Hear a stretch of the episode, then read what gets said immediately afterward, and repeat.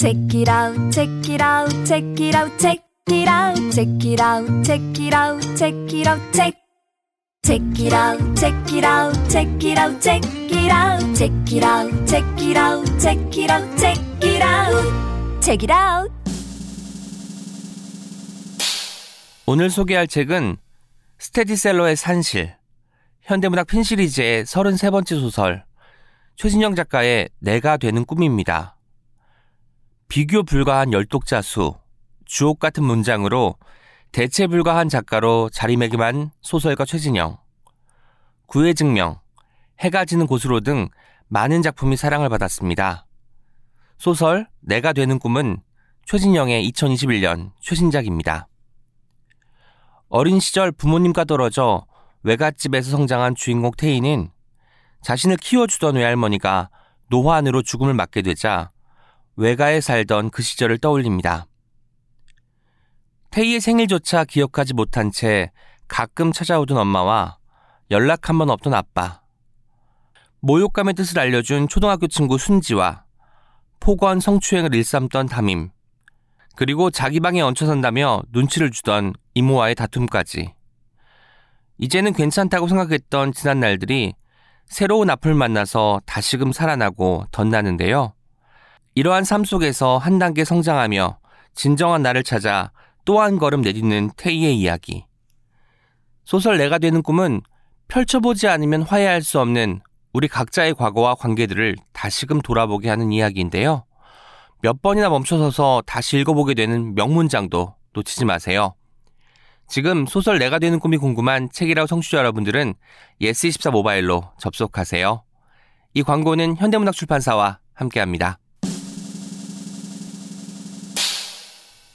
꽃피는 4월 봄을 여는 감성 페스티벌 2021 러브썸 페스티벌이 열립니다.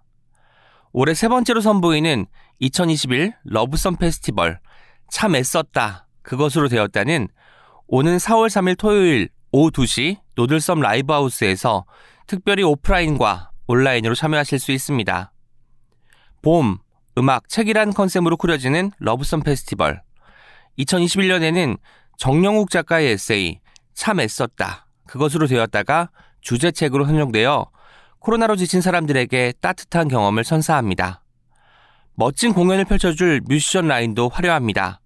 선우정아, 데이브레이크, 10cm, 엔플라잉 등 총 8개의 팀이 러브썸 페스티벌을 함께합니다.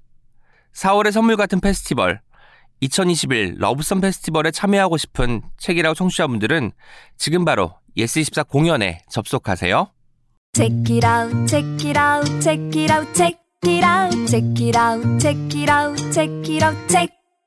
Check it out, check it out, check it out, check it out, check it out, check it out, check it out, check it out, check it out. 안녕하세요. 책임감을 가지고 어떤 책을 소개하는 시간이죠. 바로 어떤 책임 시간입니다. 저는 불현듯이고요. 제 옆에 프랑스어 엄님과 켈리님 나와 계십니다. 안녕하세요. 안녕하세요. 켈리입니다. 네, 안녕하세요. 월요일 날 만나지 않고 목요일 날 만나고 있는 프랑스와 엄입니다. 오늘 하지만- 월요일이에요. 하지만 월요일이에요, 오늘. 그쵸? 음, 그렇죠. 네. 어떻게 하다가 저희가 이렇게 월요일에 녹음을 하게 되었죠? 아, 김원비 작가님이 여기 직장 다니시잖아요. 네네. 그래서 저희가 녹음하는 수요일 날은 뭐 연차를 내기 어려운 음. 상황이셔가지고 월요일 날 녹음을 하게 됐는데 저희가 여태까지 월요일 날 오전에 녹음한 적은 한 번도 없지 않았어요? 그랬던 것 맞아요. 같아요. 저도 오늘 월요일 오전에 출근하는 느낌으로 나와가지고 어. 그 만원 버스를 타는데 마치 정말 출근한 느낌이었어요. 어.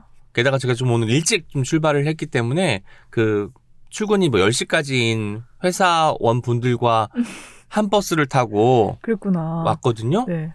뭔가 옛, 옛날에 어떤 그 패턴이랄까? 이런 것들이 또 생각나기도 하면서 월요일이라 참 신기하고 이상하구나라는 생각도 했습니다. 나올 때 괜찮으셨어요, 켈리님은 오늘? 저는 그래서 택시를 타고 아, 왔습니다. 그렇구나. 네. 그 멀리에서 여기까지 네, 택시를 택시 타고 왔어요. 근데 기사분이 과속을 하셔가지고 아이고. 아, 약간 멀미했어요, 아, 진짜. 진짜 멀미. 과속을 막 순간 120km까지 받는 거예요. 그럴 수 있나요? 서울에서? 아니 어떤 도로에서 가능하죠? 그- 네. 그쵸. 그래서 차가 너무 없었나? 괴로웠어요. 고생하셨어요 두 분 월요일 오전. 아유, 근데 진짜 고생은 지금 포함님께서 그렇죠. 하고 계시지 않나요? 제가 직장 저도 음. 다녀봤으니까 아. 월요일이 얼마나 바쁜지 아는 사람이고 월요일에는 늘 뭔가 보고해야 되고 회의해야 되고 이런 게 회의가 많은데 많죠. 네. 오늘 어떠신가요, 푸엄님? 저희 저는 또 이제 아이 등원까지 있잖아요. 아이. 아이 어, 아침 그러네요. 챙겨주고 양치하는 거 봐주고 학교 데려다 주는데 버스가 막 지나가서 엄청 뛰고 그래도 출근까지는 제가 이제 10시 출근 지금 하고 있으니까 네네. 여유 있게 왔는데 이제 주간 보고를 내야 되는데 하나의. 메일이 안 와가지고 음. 계속 그거 기다리고 있다가. 빨리 녹음실 내려가야 되는데 음. 생각하고 또 출근하자마자 여기 온도 올려놓으려고 아. 키고 갔는데 또 내려가 있고 막 온도가 그래서 한 번 더 왔다 가고 그랬습니다. 아유, 그랬구나. 그리고 오늘이 또 특별한 날이잖아요. 녹음하는 날이. 네. 그쵸. 아주 중요한 날입니다. 3월 8일 네. 여성의 날. 그쵸. 네, 세계 여성의 날이죠. 네. 네. 오늘 3시에 날이어서. 퇴근해야 돼요. 저희 사실 음. 남녀 성별 임금 격차가 34% 난다고 하잖아요. 그래서, 그래서 좀 그만큼 이제 일을 적게 해야 네. 되는 게 맞다라고 네. 해서 3시에 퇴근을 해 하셔야 되는데 저희가 녹음이 끝나면 이미 세 시간 그 시간이. 또 훌쩍 지나갈 것이고 네, 뭐 제가 대신 죄송하다는 말씀 드려야 될 것 같습니다. 네. 네, 점심을 맛있는 걸로 먹는 걸로 하고요. 세계 음. 여성의 날 특집으로.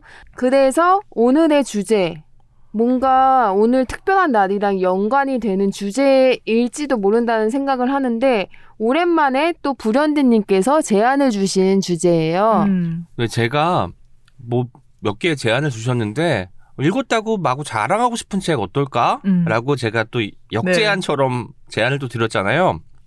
그때는 사실 머릿속으로 생각한 책이 있었습니다. 근데 이제 저희 녹음 날이 또 여성의 날이 되니까, 세계 음. 여성의 날이 되니까, 아, 여기에 더 왠지 어. 뾰족하게 걸맞은 책을 갖고 가면 좋겠다. 하지만 많은 사람들에게 회자된 책이 아니라 음. 잘 모르는 책이면 더 좋지 않을까라는 생각으로 제가 또 골라서 가지고 왔죠. 두 분은 사실 이 마구마구 자랑하고 싶은 책 할 때 보통 저 같은 경우도 두꺼운 책을 음. 떠올리게 되는 것 같아요. 우리가 세계 명작, 세계 그쵸. 고전 500페이지 넘는 그런 것들을 다 읽었을 때 쾌감도 있고 뿌듯하잖아요. 어떤 일을 내가 또 수행해 냈다라는 성취감도 있으니까 그런 책을 생각을 저도 처음에 했다가 벽돌 책을 음. 생각했다가 아니야 조금 더 다른 방식으로 생각을 해보자 음. 여성의 날까지 껴 있으니까 연결시켜가지고 왠지 나만 알고 있었을 것 같은 그런 책을 소개하면 좋지 않을까라고 했는데 이미 프랑스 어머니께서는 알고 계셨고. 네, 너무 네. 좋은 책이 어, 너무 멋진 책이죠. 굉장한 책. 네 그럼 저부터 책을 소개하도록 하겠습니다 제가 가지고 온 책의 제목은요 안녕 나의 핑크 블루라는 책이에요 음. 안녕 뒤에 이제 물음표가 있어요. 우리 인사할 때 안녕인 것이죠.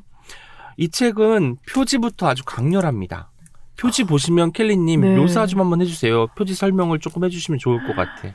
핑크색의 물건이 가득 차 있는 방에 한가운데 어린이가 또 핑크색 옷을 입고 사진을 찍혀 있는데요. 이 물건들이 압도적이네요. 정말 그렇죠. 많고. 네, 다 분홍색이에요. 뒷페이지 볼게요. 네. 여기는 어떻죠? 다 파란색이고, 다 파란색이네요. 그리고 남자 어린이가 있고요. 어떤 뭐 슈퍼맨 같은 복장을 네. 입고 있고 심지어 여기 있는 책도 역사 속의 인물 이런 음. 브리테니코 사전조차도 그러네요. 파란색이었던 것도 신기한 것 같아요. 이게 처음에 사람이 시각이 가장 먼저 반응을 하잖아요. 음. 보자마자 압도되는 게 있는 그러니까요. 거예요. 그리고 처음에는 안녕 나의 핑크 블루 오히려 이게 성 역할을 음. 고착화시키는 책은 아닐까? 음. 그런데 그렇게 하기 위해서 이렇게 또 핑크를 모으진 않았을 것 같다는 생각이 드는 거죠. 네. 그래서 이 책을 살펴보기 시작했는데요. 이 책은 사진과 글이 같이 결합된 책입니다. 음. 이 사진은 윤정미 작가님이 찍으신 사진인데요.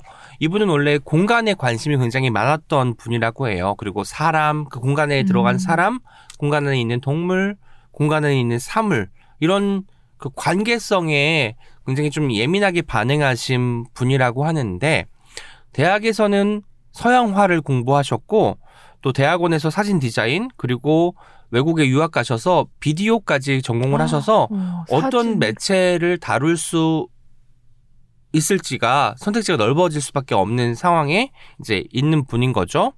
그리고 지금까지 이 핑크 블루 프로젝트가 엄청나게 유명하고 음. 반려동물 프로젝트도 있었고 뭐 이렇게 여러 가지 프로젝트를 진행하고 있었는데 한국에서는 그렇게 크게 뭐 유명하거나 많이 알려지지는 않은 것 같아요. 음. 그런데 우리는 몰랐지만 이분은 엄청나게 많은 상을 수상하신 것은 물론이거니와 여러분들 다 아는 뉴욕 타임즈 음. 거기 소개가 됐고 라이프라는 잡지 있죠. 예. 표지에도 이분의 사진이 표지에. 실린 적이 있었고 내셔널 지오그래픽 표지도 장식하셨고 뭐 가디언, 슈피겔 이런 유수 뭐 언론에서 다 중요한 작가로 어. 지금까지 많이 소개가 되었다고 해요. 그런데 왜 우리한테는 이게 낯설었을까라고 음. 생각을 해봤더니 사진이라는 그 매체 뭐 매일 우리가 찍고 보고 나누고 하는 것이지만 사진집을 산다는 건 뭔가 뭔가 좀 맞아요. 관심 있는 사람들만 하는 음. 거겠지라고 생각을 하는 사람들이 많기 때문에 그런 것이 아니었을까라고 생각을 해봤습니다. 음. 이 책을 처음 펼치면 또 다시 또 핑크의 향연이 나옵니다. 그래서 이런- 깐난 아기 같이 엄청 어린 아기가. 여기. 서 있죠. 숨어있죠. 소파에 앉아 있죠. 네. 여기 이제 사진은 아까 말씀드렸던 그 윤정미 작가님이 쓰셨지만 여기에 나오는 글들은 이 사진을 보고 소희연이라는 작가님께서 쓰셨습니다. 음. 그래서 이제 글과 사진이 어떻게 어우러지는지 아마도 소희연 작가님이 이 사진들을 늘어놓고 스토리텔링을 하신 것 같아요. 음. 그런데 그게 아마 윤, 윤정미 작가님께서 원래 말씀하시고자 하는 말을 정확하게 어. 담고 있어서 이 시너지가 엄청난 책이라는 말씀을 드리고 싶어요. 음. 처음에는 이렇게 아이가 있고 헬로키티부터 시작해서 온갖 주, 뭐 분홍분홍한 것들 예쁜 공주라는 책도 있고 그렇잖아요. 그래서 누구의 방일까요? 음. 방의 주인을 찾았나요? 라고 질문하기 시작합니다. 실제로 이게 뭐 어디서 이런 물건들을 구해서 방을 꾸민 다음에 아이를 앉혀놓은 것이 아니라 어떤 집을 찾아가서 이 아이의 물건들을 다 모아서 음. 배치를 했다고 해요.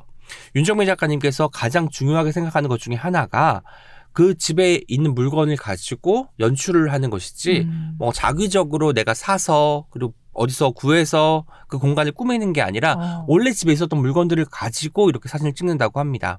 그런데 지금 이 아이는 너무 어려서 자기의 어떤 의사 표현을 잘 할 수 있는 상황은 아니잖아요. 그러게요. 뭐 다섯 살 여섯 살 되면 이제 조화 실어가 가능해지니까 그때부터는 아이에게 네가 좋아하는 것들 한번 가지고 와봐라고 해서 이제 사진을 찍었다고 합니다. 그래서 남자아이는 여전히 파란색에 둘러싸여 음. 있죠.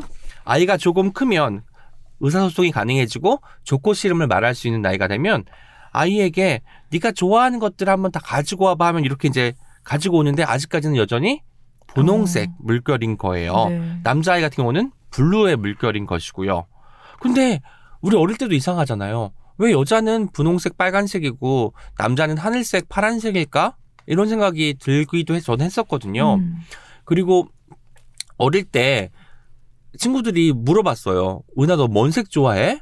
그러면 나 나는 노란색, 주황색 뭐 이렇게 말을 했던 것 같은데 그때마다 애들이 어떻게 그런 색을 좋아할 수 있냐고. 왜 파랑이 여자색이라 아니냐? 그러잖아요. 아, 아니 노란색은 약간 저는 중립적인 색이라고 생각. 여자색이라고 생각해 본 적이 한 번도 없는데. 병아리방 같은 느낌이잖아요. 아. 너무 귀엽잖아요. 어, 그래서 예. 이제 저는 그랬는데 애들은 다 파란색 아니면 남색을 어. 좋아해야 된다고 생각을 음. 해서 그렇게 말을 했던 것 같아요. 그때도 그래서 괜히 제가 뭐 주황색 뭘 좋아해서 사면은 얘는 이상하다고 주황색을 음. 샀다고 퉁박을 하거나 이런 음. 친구들도 있었거든요. 근데 이게 생각해 보니까 그 아이들이 뭐 잘못한 것일 수도 있겠지만 사회가 그렇게 만들어 놓은 거예요. 엄청. 미디어 보면은 남자애들은 다 파란색 입고 있고 파란색 물건을 가지고 놀고 있는데 아 자연스럽게 그 보이는 거죠. 아 나는 파란색을 입어야 되는구나. 파란색 물건을 사야 되는구나. 여자애들도 마찬가지예요. 아 빨간색 분홍색이 여자 아이의 색깔인가 음. 보구나. 그래서 저런 색깔만 나는 구입하면 되겠구나.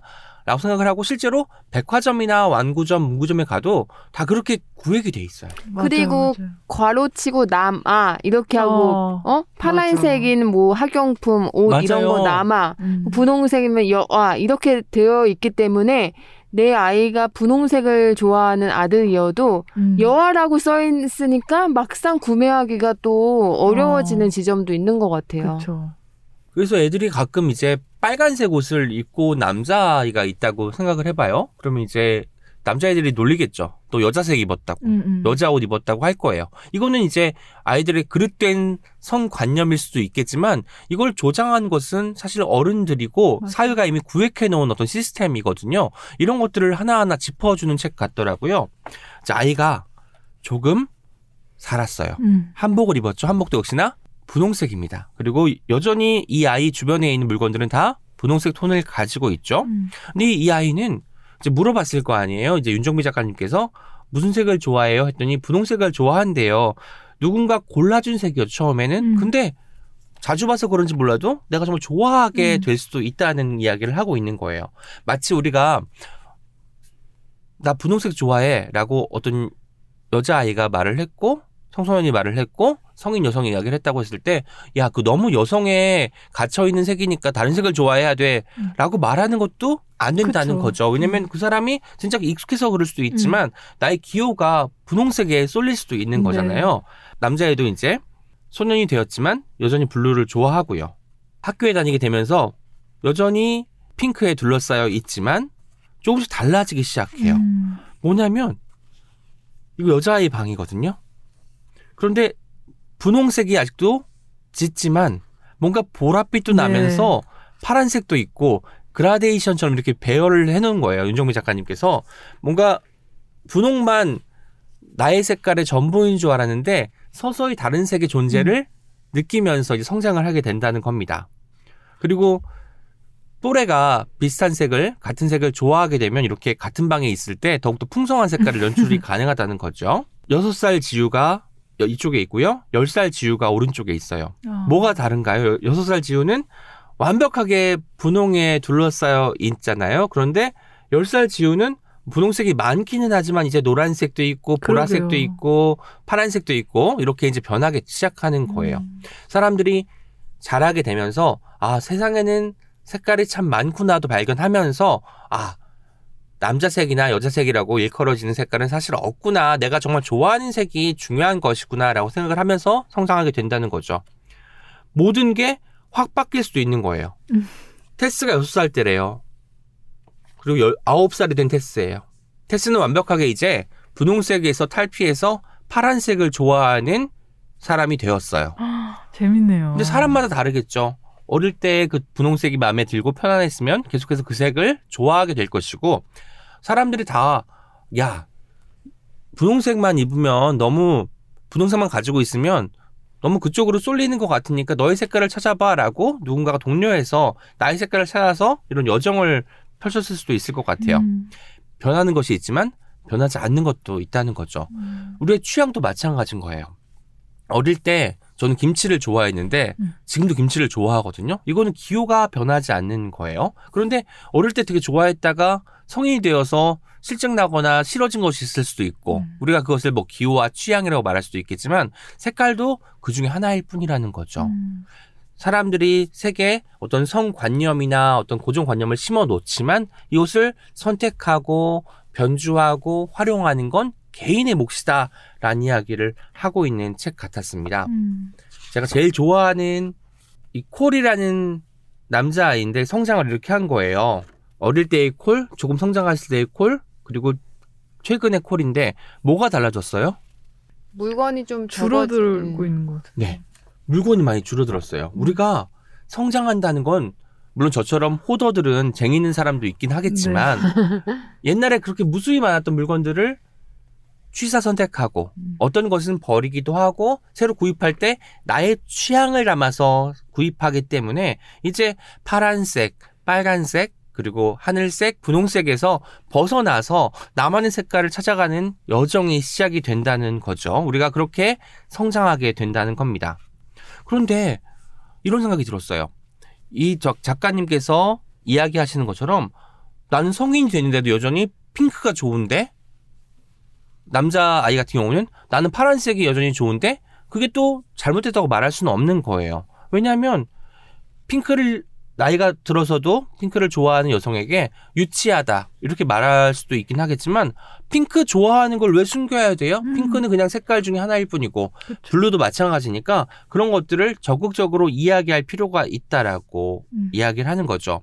핑크는 어린아이의 색이 아니라 무수히 많은 색 중에 하나의 색일 뿐이라고 이야기를 하고 있는 겁니다. 그리고 이 사진을 제가 진짜 좋아하는데 핑크하고 블루 말고도 이렇게나 많은 색깔들이 있어요. 이분은 지금 초록색이 가득한 방에 있고요. 이분은 까만색이 가득한 방에 있잖아요. 우리의 취향으로 우리의 선호로 이렇게 나의 주변의 어떤 물건들이나 상황들을 바꿔나갈 수 있다는 이야기를 하고 있는 거예요. 음. 그러니까 나의 색깔을 찾는 것이 어쩌면 인생의 중요한 어떤 음. 과제가 아닐까라는 생각이 드는데 작년에 제가 마음의 일이라는 책을 쓰지 않았습니까? 네. 여기에 제가 비슷한 문제의식을 가지고 쓴 나의 색이라는 어. 시가 있어요. 조금만 읽어 드릴게요. 여기서도 이제 아이들이 무슨 색 좋아하는지를 막 이야기하는 그 시간이 있어서 나는 뭐 보라색을 좋아하고 나는 먼 색을 좋아하고 이야기를 하다가 한 친구한테 이렇게 이제 물어봐요. 너는 무슨 색을 좋아해? 아이들의 눈과 귀가 일제히 나를 향했다. 나는 무슨 색을 좋아하지? 답을 해야 하는데 질문 위에 질문을 얹어버렸다. 불현듯 오늘 새벽이 떠올랐다. 셔틀버스를 타기 위해 살금살금 집 밖으로 걸어 나오던 시간이 동트기 전에 어스름한 색깔이 어스름하지만 어둑하다기보다는 밝음에 가깝던 그 색깔이 나는 새벽색이 좋아. 새벽색? 새벽색이 뭐지? 아직 그 색의 이름은 모르겠어. 그 색의 이름을 발견하게 되면 말해줄게. 그 색이 나의 색이 되었을 때. 라는 구절이 있는데, 뭔가 뭐, 통했다라는 느낌이 음. 드는 거예요. 우리가 누구는 뭐 태어날 때부터 파란색을 좋아하기로 작정하고 태어난 게 아니고, 누구는 나는 핑크가 몸에 맞아, 마음에 맞아, 라고 태어난 게 아니잖아요.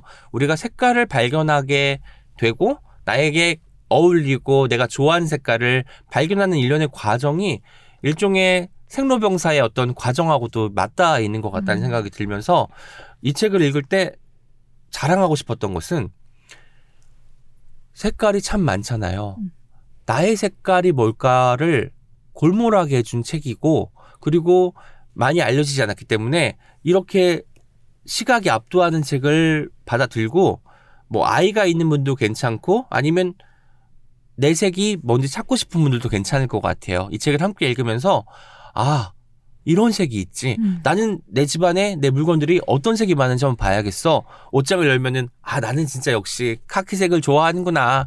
아 나는 역시 뭐 베이지색을 좋아하는구나 있을 거 아니에요? 아니면 무채, 무채색을 좋아하시는 분도 계실 것이고 그것을 통해서 내가 어디로 향해 가고 있는지를 발견하시면 좋을 것 같아서 제가 오늘 가지고 왔습니다. 이 책은 두고두고 읽고 돌려 읽어도 참 좋을 것 같은 책이에요. 안녕, 나의 핑크 블루. 네. 음. 그리고 책을 보면 또 동서양 아이들이 모두 나와 있잖아요. 네네. 예, 그 점도 너무 좋았던 것 같고 그 상관이 없잖아요. 뭐 어떤 음. 색깔을 좋아하는 게 뭐 동양 사람들은 무슨 색을 더 좋아해 이런 것도 아니고 이게 전 세계적으로 다 다양한 색을 좋아할 수 있다 이런 게 되게 좋았던 것 같고 음. 저는 불현듯님이 이제 책 펼쳐 주시는데 초록색으로 가득 찬 네. 방을 보니까 어 너무 예쁜 거예요. 저 아, 음. 내가 초록색을 좋아하긴 하지만 가끔 누군가가 나한테 너 무슨 색 좋아해? 아이가 되게 자주 물어봐요. 네. 저희 아이는 노란색 좋아하고 하얀색 좋아하거든요.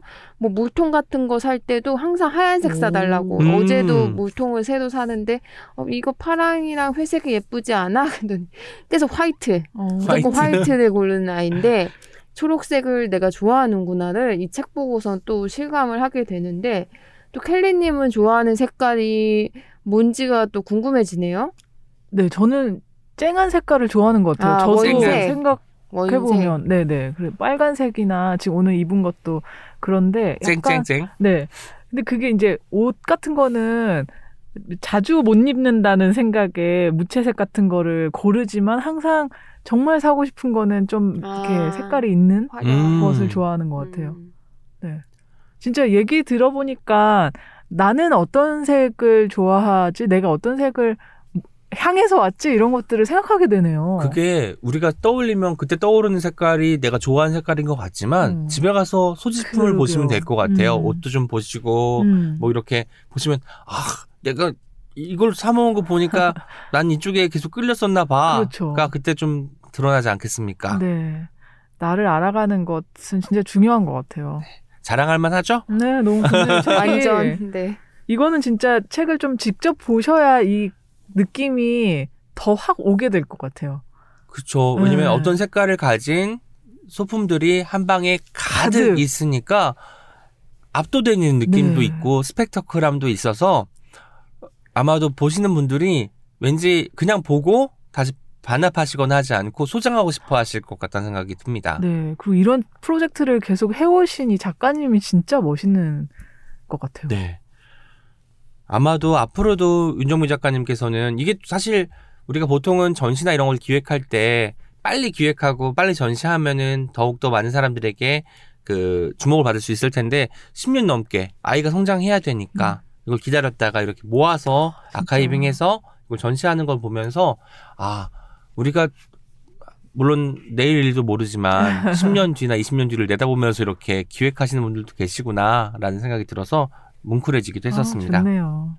네, 다음으로 제가 가지고 온 책을 소개해 드릴게요. 저는 윤성남 작가 선생님이 그림을 그리시고 김희경 작가님이 글을 쓰신 싸우는 여자들 역사가 되다. 음. 라는 신간을 가지고 왔습니다.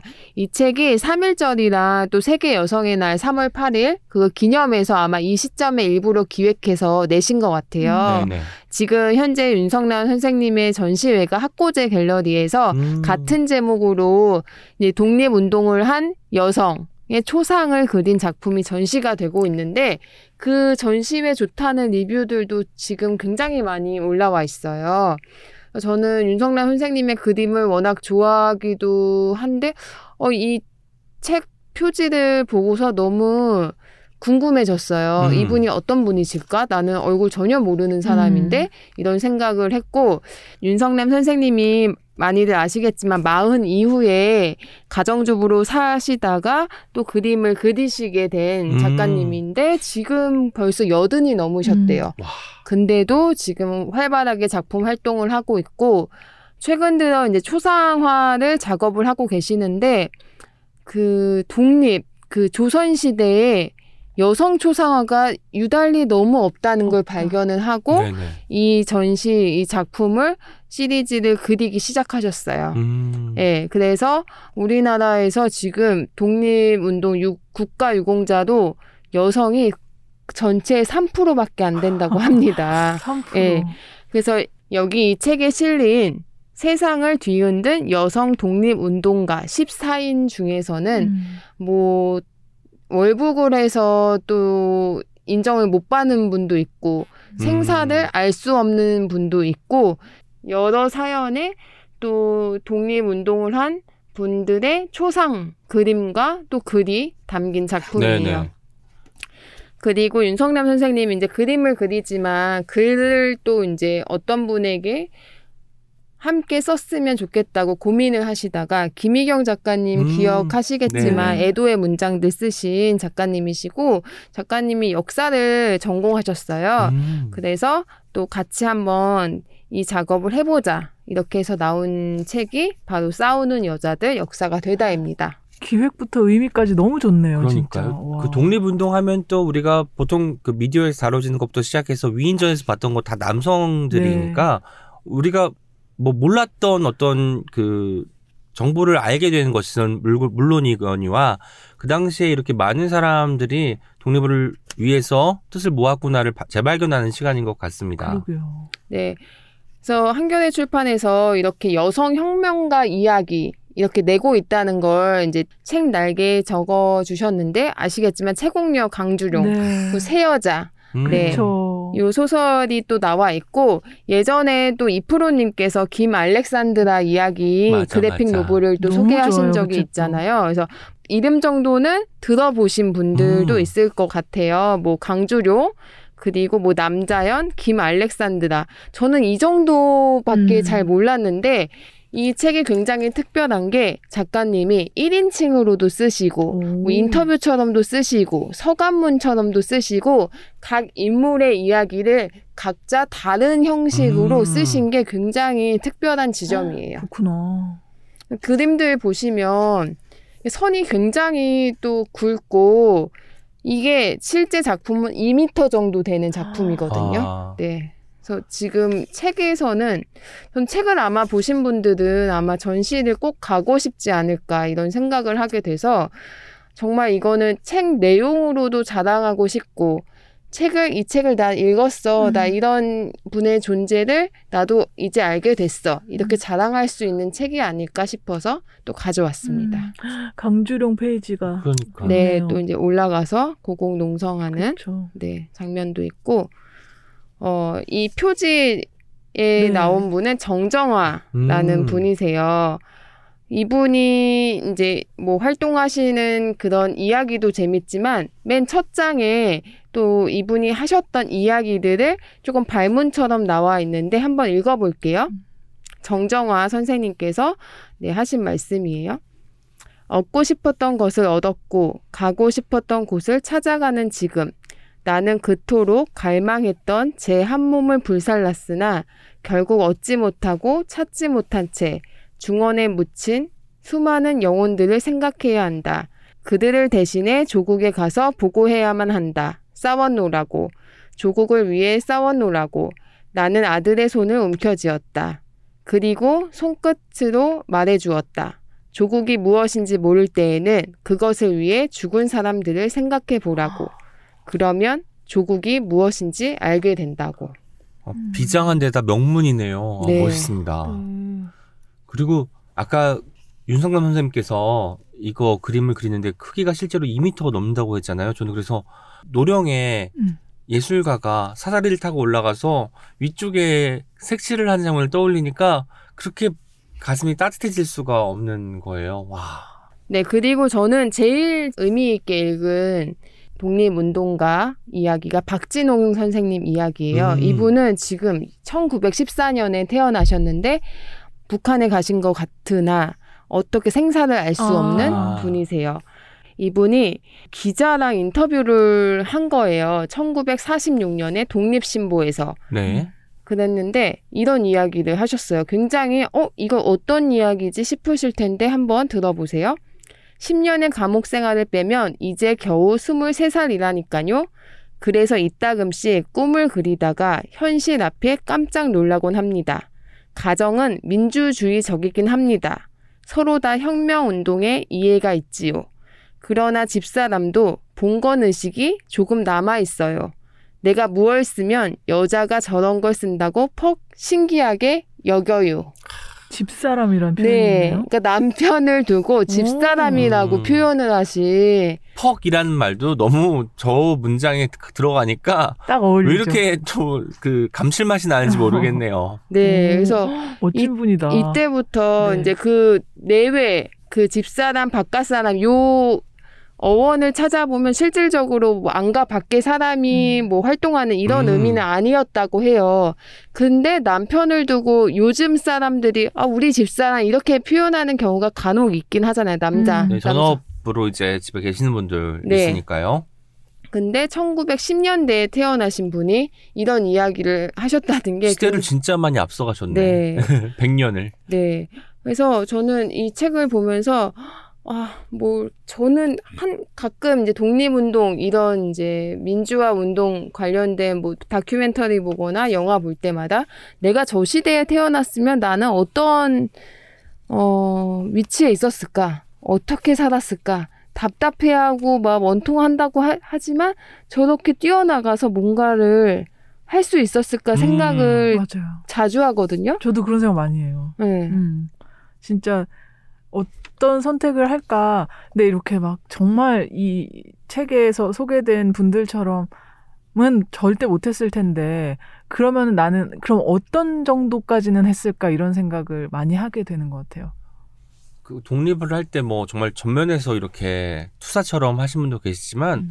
뭐 물밑 작업이라고 하죠. 음. 뒤에서 뭐 자금을 조달한다든지 네. 아니면 신문에 뭘 알린다든지 하는 그런 역할을 저는 하지 않았을까 어. 이런 생각이 들어요.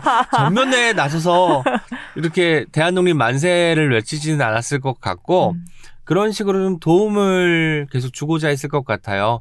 그런데 이제 강주룡이나 김 알렉산드라나 이런 음. 분들은 저희가 그때 소개를 들을 때도 맞아요. 그리고 이제 서른 작가님 나와서 이야기해 줄 때도 위인이잖아요. 어떻게 이런 음. 사람이 태어났지? 음. 뭔가, 마- 뭔가 이거는 뭐 계기도 계기가 중요하겠지만 뭐 타고난 어떤 것이 있을 것 같아서 그런 인물을 감히 꿈꾸지는 못할 것 같고 음. 그분들 곁에서 도움을 주는 사람이었으면 좋겠다, 좋았겠다라는 생각을 음. 하고 있습니다. 저는. 그게 사실은 저희가 과거 얘기를 하지만 현재에도 해당하는 얘기잖아요. 네네, 지금도 그렇죠. 진짜 최전선에서 싸우는 분들이 계시고 네. 나는 나의 자리에서 내가 할 수 있는 것들을 최대한 하는 음. 건데 어, 그것들을 생각하면 정말 이런 분들의 이야기가 이렇게 남아있지 않다는 게 정말 안타깝고 참 다시 생각해 봐야 되는 지점인 것 같아요. 그리고 다행인 것은 지금은 뭐 SNS뿐만 아니라 많은 미디어에서 다양한 소식들을 우리가 접할 수 음. 있고 소식을 접해서 접해서 분노도 하지만 어떻게 도울 수 있을지 방법을 모색하기도 예전 옛날보다는 훨씬 더 맞아요. 편리해졌잖아요. 그런 점에서는 참 좋아진 것 같다는 생각이 들어요. 음.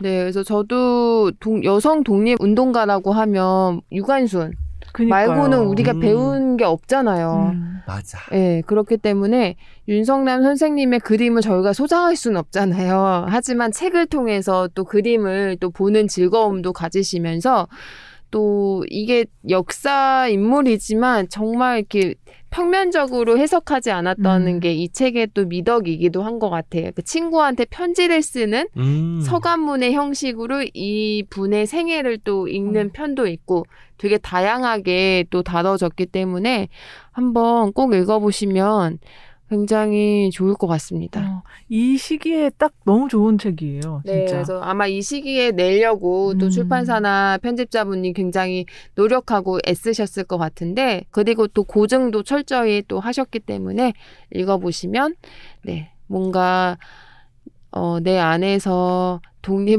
향한 뭔가 또 피가 또 끓지 않을까, 음. 이런 생각도 했습니다. 어, 나, 나의 독립. 네, 네. 자랑할 만한 책이었습니다. 좋네요. 네. 그러면 마지막으로 제가 소개할게요. 제가 오늘 가지고 온 책은 돌아오는 새벽은 아무런 답이 아니다입니다. 음. 네. 책이라고 찐팬분들이라면 아마 네, 다 아시겠죠? 아시겠죠? 다? 역대급 캐스팅이랑 역대급 호흡으로 아 저희 책이라고 역사에 남은 2019년 서울국제도서전 공개방송 때 네. 네, 그때 정세랑 작가님이 오은 시인님이 질문하셨죠.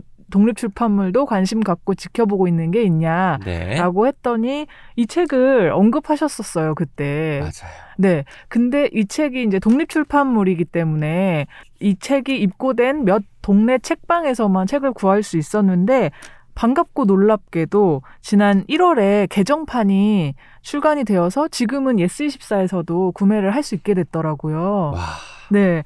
이게 저는 이 과정이 너무 멋진 점이라고 생각했는데 동네 책방에서 많은 사람들한테 관심을 받았던 독립출판 에세이가 있고 이게 되게 힘있게 살아남아가지고 더 많은 사람들을 만나게 된 거잖아요, 지금은. 어, 약간 그 과정이 어떤 글의 힘도 생각하게 하지만 사랑의 힘을 생각하게 됐어요. 음. 네. 그러니까 예전에 그 저희 옹기종기에 출연하셨던 정재 작가님, 사적인 서점 네네. 정재 작가님께서 첫 책인 사적인 서점이지만 공공연하게 네. 네, 그 책에서 투표적 소비라는 개념을 소개하셨었어요. 표적 소비. 네, 합리적 소비에 비교되는 개념인데 합리적 소비는 이제 최소한의 돈을 써서 최대한의 이익을 내는 그러니까 가성비. 네. 네. 근데 투표적 소비라고 하면 자신의 가치관을 넓히거나 내가 공감하는 데에 돈을 쓰는 것을 말하거든요. 음, 그 일종의 투표 같다는 네. 생각을 하시는 것 같고 네. 딱 표현이 이렇게 잘 떨어질 수 어, 있을까 그렇죠. 네, 멋집니다. 네, 제 작가님. 그때도 너무 기억에 남았었는데, 그러니까 내가 응원하고 내가 음. 공감하는 그 가치에다가 음, 돈이 조금 더 들더라도 수고가 좀 더 되더라도 거기에다가 돈을 쓰고 싶다. 오디션 프로그램 할 때 우리 그 투표하잖아요. 그렇죠. 그런 거랑 비슷한 네, 거죠. 네, 네. 그, 또 그렇게 해야만 만날 수 있는 것들에 대해서 저는 요즘 많이 생각하게 네. 되는 것 같아요. 만약에 내가 어떤 어, 신인 작가를 좋아하게 됐는데 그 사람한테 돈을 쓰고 관심을 써야 그 사람의 다른 많은 작품을 만날 수 있는 거잖아요. 요즘 텀블벅 같은 게 많이 생기잖아요. 음. 저도 이제 그래서 들어가 보아서 뭐 100% 이상 달성된 프로젝트면 오히려 눈이 안 가더라고요. 어. 막 십몇 퍼센트고 별로 기간이 안 남으면은 마음이가 뭐라도 좀 해야 될 것 같고 이게 있어야 그 이분의 다음 작업도 가능할 것 같고 맞아요. 비슷한 작업을 하시는 다른 분들에게도 뭐 귀감이 되거나 어떤 힘이 될 수 있는 그 여지가 있을 테니까 어떻게든 내가 좀 도와야겠다라고 네. 마음이 동하는 것은 오히려 그런 분들이더라고요. 음, 음. 네, 이 책은 그래서 그런 과정 을 거쳐서 내가 이제 만날 수 있게 됐다는 점이 너무 음. 그 점을 자랑하고 싶고 그렇게 어 독립 출판으로 시작해서 이런 거- 자리에 이르는 책들이 더 많아졌으면 좋겠다라는 생각도 많이 하게 되는 그런 책이었어요. 이 책의 멋진 점은 또 있는데요. 책에 추천사가 세개가 실려 있거든요. 음? 추천의 글이라고 네. 해서 앞부분에 추천의 말이 세 군, 세 개 실려 있는데, 어, 어떤 분들인지 제가 소개를 해드리면, 우선 한 분은 이 책의 탄생과 성장에 큰 기여를 한 책방 책 봄의 최현주 대표님의 글이 하나 있고요. 네. 그리고 또 하나는 책을 쓴 이 진서화 작가님의 10년지기 친구라고 밝힌 이민희 님이 글을 한 글, 한글 썼고요. 소나무라고 본인을 지칭하셨죠. 음. 계속 옆에 있었으니까. 네. 그리고 독립 출판으로 나온 초판본을 먼저 만난 독자 음. 박소정님의 글이 실려 있는 거예요. 어. 저는 이게 너무 멋있는 거예요. 약간 눈물이 날 정도로 멋있다고 생각했는데, 그러니까 되게 유명한 막 작가한테 추천사를 받을 수도 있었을 텐데, 그렇죠. 네 그렇게 하지 않고 정말로 이 책을 진짜 추천해줄 만한 사람, 그러니까 정말 진심으로 음. 이 책이랑 가까워서 이 책에 대해서 이야기해줄 수 있는 사람 세 명한테 독립출판물로 나왔을 때 이미 봤을 음, 세 명의 독자가 네. 또 좋은 이야기도 많이 해줬을 거 아니에요. 나에게 계속 힘을 주었던 분들에게 아, 이 책을 가장 잘 아는 나 네. 말고 음. 쓴 사람이 아닌 사람 중에서 제일 잘 아는 사람에게 부탁을 해야겠다. 이렇게 마음 먹은 것이군요. 네. 그러니까 그 마음이 너무 잘 느껴지고 저는 그 덕분에 이 추천의 글 덕분에 이 책이 더 완벽해졌다고 음. 느꼈어요. 저도 항상 추천사 읽을 때마다 유명한 사람 추천사보다 안 유명한 어. 사람인데 이 작가를 정말 응원해주고 싶어서 그런 글들 읽을 때 솔직히 독자들이 맞아요, 좀 맞아요. 이렇게 눈여겨서 세심한 독자들은 훨씬 감동받는 것 같아요. 네, 저는 저는 항상 모든 책의 추천사를 꼭 다 읽거든요. 근데 앞으로는 정말로 이 어떤 관계에 있는 추천사일까 를 궁금해하면서 그쵸. 읽게 될 것 같고 음. 그런 추천사를 만날 때 너무 기쁠 것 그쵸. 같아요. 어, 이 책은 책 내용을 좀 설명을 해드리면 진서화 작가님이 자신에 대해서 그리고 가족에 대해서 또 세상을 바라보는 시선에 대해서 쓴 음. 에세이예요. 네. 되게 다정하기도 하고 무엇보다 엄청 솔직한 글이고요. 아주 날카로운 글도 그래서 많아요. 작가님 이 소개 글을 보면 첫 줄에 1990년생 TK 태생 장녀라고 써 있거든요. TK 태생 장녀. 너무 많은 것들을 네. 상상하게 되죠. 서브텍스트가 확 들어가네요. 그렇죠. 확 들어요. 그래서 그 경상도 지역의 집안에서 나고 자란 그 K 장녀로서 겪은 어 일종의 가부장제의 폭력 같은 거는 음. 말할 것도 없고요. 뭐 장례식장 같은 데서 벌어, 벌어지는 허례 같은 것들 그런 것도 굉장히 예민하게 네네. 바라보고 계세요. 그리고 어 저는 그런 시선 중에 무엇보다 좋았던 것은 암에 대한 생각이었는데요. 암. 네, 암. 어, 제가 그 2019년에 올해의 책이라고 어떤 책임에서 소개했던 아파도 미안하지 음. 않습니다. 음. 또 생각나게 하는 말이었는데 여기에서 이제 작가님도 막 그 암 걸릴 것 같다 뭐 이런 말이 얼마나 음. 폭력적인 나쁜 표현인지 이야기하고요. 실은 이제 작가님의 어머니께서 암에 걸리신 거예요. 그래서 이제 어머니는 너무너무 힘들게 항암 치료를 하고 계시고 작가님은 곁에서 어 간병을 하셨어요. 네, 네. 그 기간 동안. 근데 그 와중에 이, 이 한국 사회가, 이 문화가 얼마나 암을 가볍게 그냥 소비하고 있는지를 계속 경험하게 되는 거예요. 암 환자의 가족으로서. 그러니까 가령 어떤 거냐면 내가 너무너무 재, 재밌게 챙겨보던 드라마가 있었는데 네. 그 드라마에서 주인공은 가족이 엄마밖에 없는데 이 주인공한테 시- 그냥 시련을 주기 위한 도구로 음. 이 어머니가 췌장암에 걸려서 죽는 장면이 나온 거예요. 그러니까 너무 열받는 거죠. 음. 이게 허- 이 항암 과정이 음. 얼마나 힘든지 그리고 실제로 지금 그런 과정을 겪고 있는 가족들이 얼마나 많은지를 생각하지 음. 않은 너무 부주의한 설정인 음. 거잖아요. 꼭 그런 드라마 끝나면 암보험 광고가 나온다. 아. 진짜 나는 그게 진짜 K 자본주의의 끝인 것 같아요. 어, 저는 그러네요. 그거는 요새. 한 적이 없는데 진 어, 그렇구나. 그렇겠네요. 어, 그러니까요. 그러니까 슬프다. 너무 그러니까 뭐 픽하면 그냥 뭐 암이 있다 막 뭐 이런 설정이 네. 너무 사, 이제 사소하게 나오는 거죠. 음. 저는 영화를 볼 때 왜 한참 암청생 영화라고 막 얘기했었는데 음. 그 한국의 액션 영화 남자들 잔뜩 음. 나오는 그런 액- 액션 영화에서 이 남자 주인공의 복수심이나 어떤 싸움의 이유를 주기 위해서 여성들이 너무 쉽게 죽임을 당하고 뭐 음. 그런 음. 여, 여성 캐릭터가 그냥 진짜 무슨 시체일 시체이 뭐 이런 식으로만 나와버리는 그런 영화들도 너무 많았잖아요. 그래서 그런 영화 너무 싫다 이제 그만 보고 싶다라고 생각했고 이런 생각을 많은 여성 소비자들이 얘기를 하다 보니까 네. 이제는 조금 다른 영화들도 많이 나오고 그러고 네, 있잖아요. 그렇죠. 세자매 같은 좋은 음. 영화도 나오고요. 그러니까 그런 것에 대한 고민은 많이 있는데 이 암, 환, 암을 어떻게 문화적으로 소비하고 있냐 이런 것도 좀 다시 생각해 봐야 되겠다. 책을 읽으면서 그런 생각을 많이 했어요. 사람들의 그 의식이라고 하죠. 이게 더디게 바뀌는 것 같아요. 제가 어릴 때 그러니까 90년대 초반만 하더라도 암 하면은 죽을 음, 병이었잖아요. 그래서 뭐 물론 이제 걸린 다음에 뭐 바로 죽는 것은 아니겠지만 뭐 얼마 지나지 않아서 뭐 세상을 뜰 것이라는 생각이 들기도 됐고 드라마나 이런 데서도 보여지는 게 암 선고를 받고 뭐 그 몇 화 정도 지나서 네. 뭐 이제 장례식장 풍경이 나오니까 그게 이제 머릿속에 각인이 되고 뭔가 진짜 엄청나게 큰 병이고 음, 뭐 사람의 힘으로 손 쓸 수 없는 어떤 영역인가 보다라고 생각이 들잖아요. 근데 이런 것들이 쌓이고 쌓이다 보니까 그냥 이제 뭔가 좀 드라마적으로 필요하다고 느껴질 그러니까. 때 쉽게 도용되고 활용되는 것이 아닌가라는 생각이 듭니다. 그러니까 그런 것에 대해서 많이 문제 의식을 가지고 얘기를 해야 되겠다 이런 생각도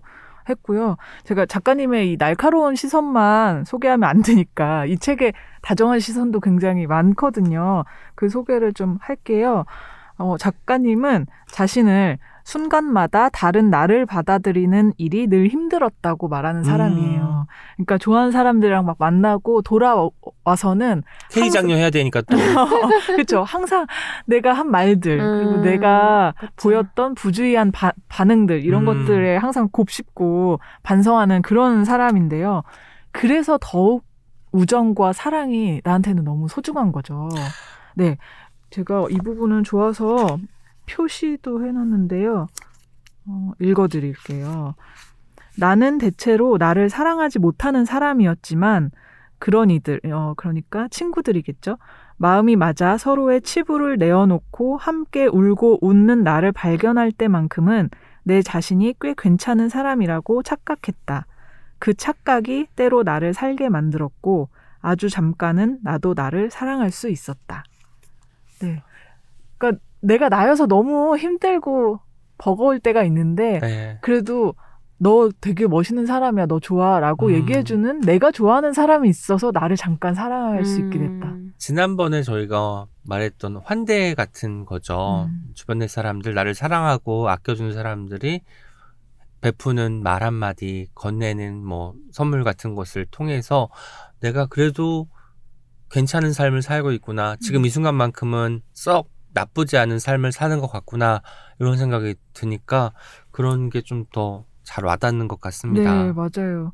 저, 어, 작가님이 그런 얘기 계속 많이 하거든요. 내가 지금 이 정도의 나인 게 너무 힘들고 막 괴로운 그런 어떤 새벽들에 대해서 적고 있는데 그래도 어쨌든 그 전날보다는 내가 조금 더 나은 사람이고 싶어 하는 음. 그 마음도 많이 적고 있어요. 어, 어떻게든 나아지려고 애쓰고 고군분투하는 이런 사람이 있다는 것, 그런 것들을 생각하면 또 정, 덩달아서 나도 좀 힘을 내게 되는 것 같고요. 그런 분들한테 저는 이 책 같이 읽어보자고, 그리고 이런 책 읽고, 어, 이 책 나도 읽었다고 자랑해보자고 얘기하고 싶었어요. 그리고 어. 서아 작가님처럼 뭐 나의 인생의 또 키워드를 잡아서 기록하는 일도 시작해도 써보자. 좋을 것 같아요. 그것도 진짜 좋을 것 그러면 같아요. 정말 자랑하게 생기는 거지. 작가님이 인스타그램에서 글쓰기 모임하는 걸로 알고 있거든요. 아, 그래요? 그리고 저는 이 작가님의 책을 보기 전에 작가님이 작년에 나는 김지은입니다 책 나왔을 때 네네. 독서 시위 그러니까 이 책을 읽는 걸로써 내가 시위를 한다. 그게 이제 인스타그램에서 제가 이제 봤는데 너무 멋있는 거예요. 그러니까 음. 내가 적극적으로 어떤 걸 뭐 투쟁하자고 나가지 않지만 어떤 책을 읽는 걸로써 내 마음과 음. 뜻을 전하는 그걸 같이 하자고 올리신 거죠. 같이 읽자고. 그 이제 소심한 독서 시위라는 어. 거가 너무 멋있는 너무 거예요. 그때 되게 인상적이었던 기억이 나서 찾아봤던 적이 있었어요. 음. 독서 릴레이 이런 말 많이 쓰지만 독서 시위는 또 그쵸. 처음 듣고 생각해 보니까 내가 지금 읽고 있는 책이 나의 어떤 생각에 많은 영향을 끼칠 테니까 나를 또 보여주는 어떤 그쵸. 하나의 매체잖아요. 독서 시위라는 거 우리도 언젠가 한번 그렇죠. 해보도록 하죠. 그쵸. 누구에게 누구에게 독서 시위를 할까요? 누구에게 하고 음. 싶을 때 어떤 책을 나는 읽고 계속 그 네. 책의 내용을 뭐 발췌한다던가 저도 가끔 시위하는 맞아요. 마음으로 뭐 어떤 책을 읽었을 때 어떤 문장이 들어오면 그게 제 마음에 음. 지금 생각하고 있기 때문에 음. 눈에 들어오는 거잖아요. 맞아요. 그런 것처럼 책도 마찬가지인 것 같아요. 독립하고 싶나 봐요, 저는. 근데 진짜 어, 오늘 마침 또 세계 여성의 날이라서 그렇지만 이런 어떤 여성들의 목소리를 어, 많이 읽고 그리고 내가 그거 읽었다고 얘기하는 것도 한 종류의 운동이라고 생각해요. 진짜. 맞아요. 네, 음. 약간 운동하는 마음으로 어떤 책에 대해서 네. 얘기할 때 많아요. 또. 네, 맞아요. 그쵸. 마구마구 자랑해서 음. 아 내가 안 읽은 책은 또 읽기도 하고 내가 알지만 모르는 사람들도 있을 때는 내가 추천하기도 하고 하면서 좋은 책은 많이 읽으면 또 더 좋잖아요. 맞아요. 나눠서 읽을 때 더 가치가 생기는 것이니까 음, 그렇게 입소문이 좀 났으면 좋겠다는 생각을 해봅니다. 네. 그래서 책도 좀 많이 팔리고 네, 그럼 좋겠네요. 네. 어떤 책임 통해서 책을 읽었어요. 라고 하면 저희가 또 그걸 보면 마구마구 자랑하고 싶어지는 거 아니겠습니까? 완전 잘하고 있습니다, 여러분. 오늘 방송 나가고 마구마구 자랑하게 되겠죠? 네, 그럴 것 같습니다. 오늘 3월 8일 세계 여성의 날을 맞이해서 저희가 사실 주제로 받은 것은 읽었다고 마구마구 자랑하고 싶은 책인데 공교롭게도 뭐 여성의 날에 어떤 맞춰서 또 책을 가지고 와서 소개한 것도 같은데 이렇게 좋은 책들은 다 또 여성의 삶을 그 바라보거나 사회의 그릇된 성역화를 지적하거나 음. 그리고 개인의 삶을 내밀하지만 바깥으로 쏟아내거나 하는 데서 나오는 것이 아닐까라는 음. 또 하나의 교훈을 얻으면서 그럼. 오늘 어떤 책임 여기서 문 닫고 2주 뒤에 다시 또 찾아뵙도록 하겠습니다. 여러분 2주 뒤에 또 만나요. 안녕. Check it out, take it out, take it out, take it out, take. Take it out, take it out, take it out, take it out, take it out, take it out, take it out, take it out, take it out.